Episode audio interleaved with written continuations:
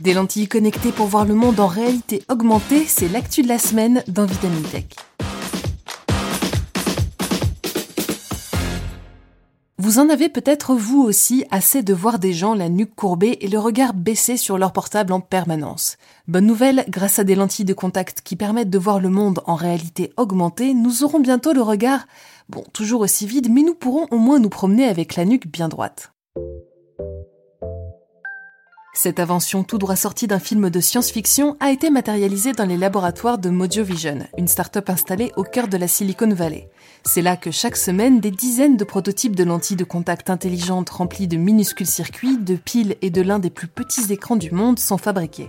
Plus discrète qu'un casque de réalité virtuelle et moins douloureuse à installer que l'iPhone parodique présenté dans Futurama, entendez eye comme œil, il s'agissait dans la série d'un appareil que l'on insérait derrière le globe oculaire, ces petits concentrés d'électronique pourraient révolutionner notre rapport au monde en modifiant littéralement la façon dont nous le percevons.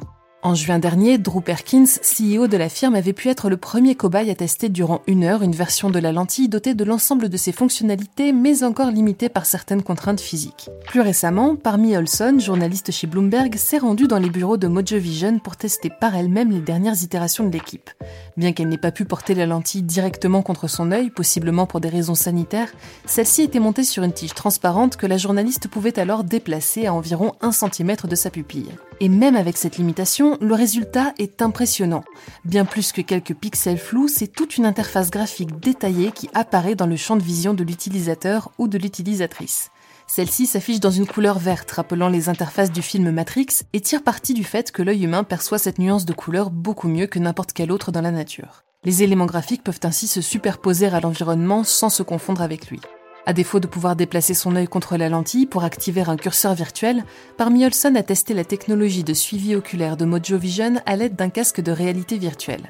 Grâce au seul mouvement de ses yeux, elle a ainsi pu faire défiler le texte d'un téléprompteur numérique à mesure qu'elle lisait ou encore cliquer sur des icônes en maintenant son regard suffisamment longtemps dessus. Dans son article Les lentilles de contact pourraient bientôt remplacer nos écrans de portable, elle raconte Des chiffres et du texte apparaissaient dans mon champ de vision supérieur, indiquant par exemple ma vitesse à vélo, la météo ou des informations sur un vol à venir. Pour fermer l'application, je devais détourner le regard de ces informations pendant une seconde entière. Pour accomplir ses exploits en dépit de sa petite taille, la lentille est équipée de 9 minuscules batteries en titane, similaires à celles que l'on trouve dans les pacemakers, et d'un circuit flexible plus fin qu'un cheveu humain qui transmet l'énergie et les données à l'écran. À la manière d'un télescope, ce dernier projette ses images sur un miroir légèrement convexe qui renvoie la lumière vers un réflecteur, permettant à l'affichage de remplir l'ensemble du champ de vision. Parmi Olson écrit À quelques mètres de distance, ce minuscule écran ressemblait à une pointe de lumière. Mais lorsque j'ai regardé de plus près à travers la lentille, j'ai pu voir une vidéo de bébé Yoda, une image aussi nette et attrayante que n'importe quelle vidéo que j'avais vue sur un écran. Le tout sera recouvert à terme d'une dernière couche à visée purement esthétique, un faux iris qui servira à cacher les circuits en arrière-plan. Bien que la lentille qui en résulte soit plus épaisse et plus large qu'une lentille de contact classique, David Hobbs, directeur produit, nous garantit, je cite, qu'elle n'est pas inconfortable. L'entreprise a même mis au point ses propres matériaux pour permettre au globe oculaire de respirer à travers toutes ces épaisseurs de technologie. Alors, on ne va pas se mentir, bravo Mojo Vision, mais au-delà de la véritable prouesse technique qui a été accomplie ici, quel avenir la firme souhaite-t-elle réserver à un produit aussi révolutionnaire dans ses applications que dans ses implications?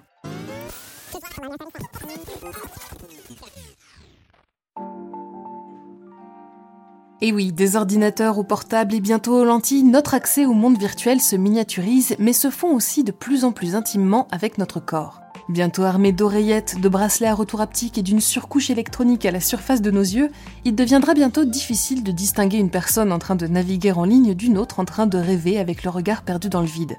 Il y a fort à parier qu'une fois encore notre surconnexion devienne synonyme de déconnexion avec le reste du monde. Mais pour la firme de la Silicon Valley, il n'en est pour l'instant pas question.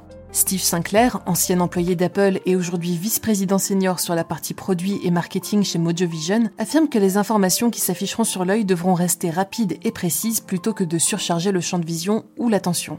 D'ailleurs, avant même de miser sur la hype tout à fait légitime qu'un tel produit pourrait susciter en le vendant à tour de bras, l'entreprise se concentre d'abord sur les personnes qui en auront le plus besoin. Ainsi, Mojo Vision travaille pour l'instant sur une lentille destinée aux personnes malvoyantes qui redessinent les contours des objets environnants pour aider leurs porteurs à mieux les distinguer. L'entreprise s'est également associée à plusieurs marques de sport comme Adidas pour trouver des ponts entre sa technologie et les applications créées par ces dernières. À terme, votre montre connectée ou votre smartphone pourrait ainsi envoyer les kilomètres parcourus, les calories brûlées ou votre rythme cardiaque à la lentille qui afficherait ces informations directement dans un coin de votre champ de vision.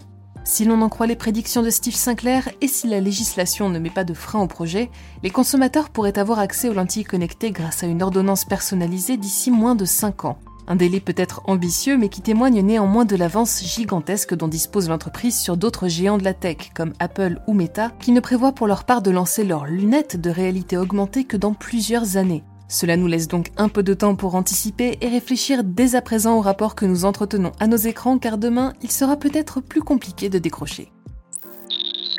C'est tout pour cet épisode de Vitamine Tech. Si ce podcast vous plaît, n'hésitez pas à nous retrouver sur vos applications d'écoute préférées pour vous abonner et ne manquer aucun épisode à venir. Comme vous avez dû le remarquer, une nouvelle voix rejoint le podcast. Il s'agit de celle d'Alain Mattei et non Moati, comme je l'ai dit la semaine dernière. Je vous prie de m'en excuser. Vous pourrez le retrouver tous les lundis pour le produit de la semaine et tous les vendredis pour la news tech insolite. Je ne sais pas pour vous, mais personnellement, je suis déjà fan de ces chroniques. Pour le reste, je vous souhaite à toutes et tous une excellente journée ou une très bonne soirée et je vous dis à la semaine prochaine dans Vitamine Tech.